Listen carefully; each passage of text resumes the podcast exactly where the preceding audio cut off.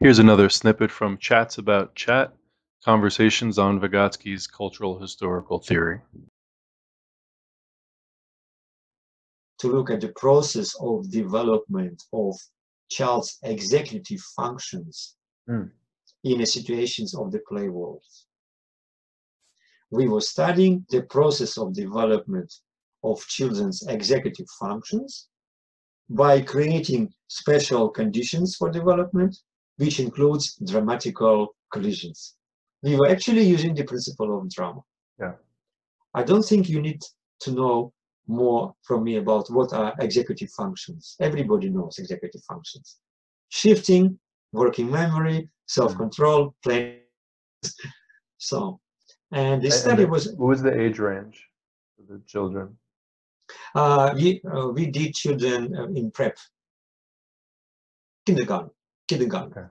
kinder, Okay. kindergarten. So just one year before the school.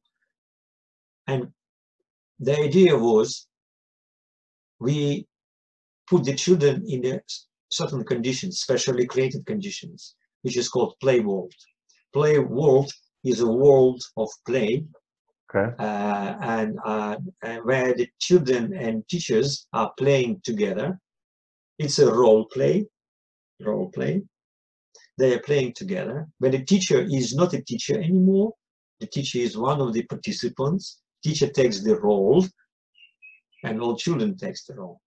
But the most interesting is that this play world has a characteristics, uh, different characteristics. I don't want to to tell all of them, but one of these is that this play world, play world is full of dramatic collisions.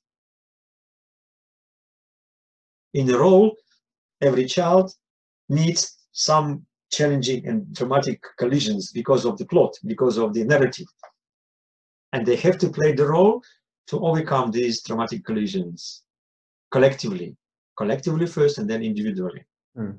And through this, they are becoming more and more able to control themselves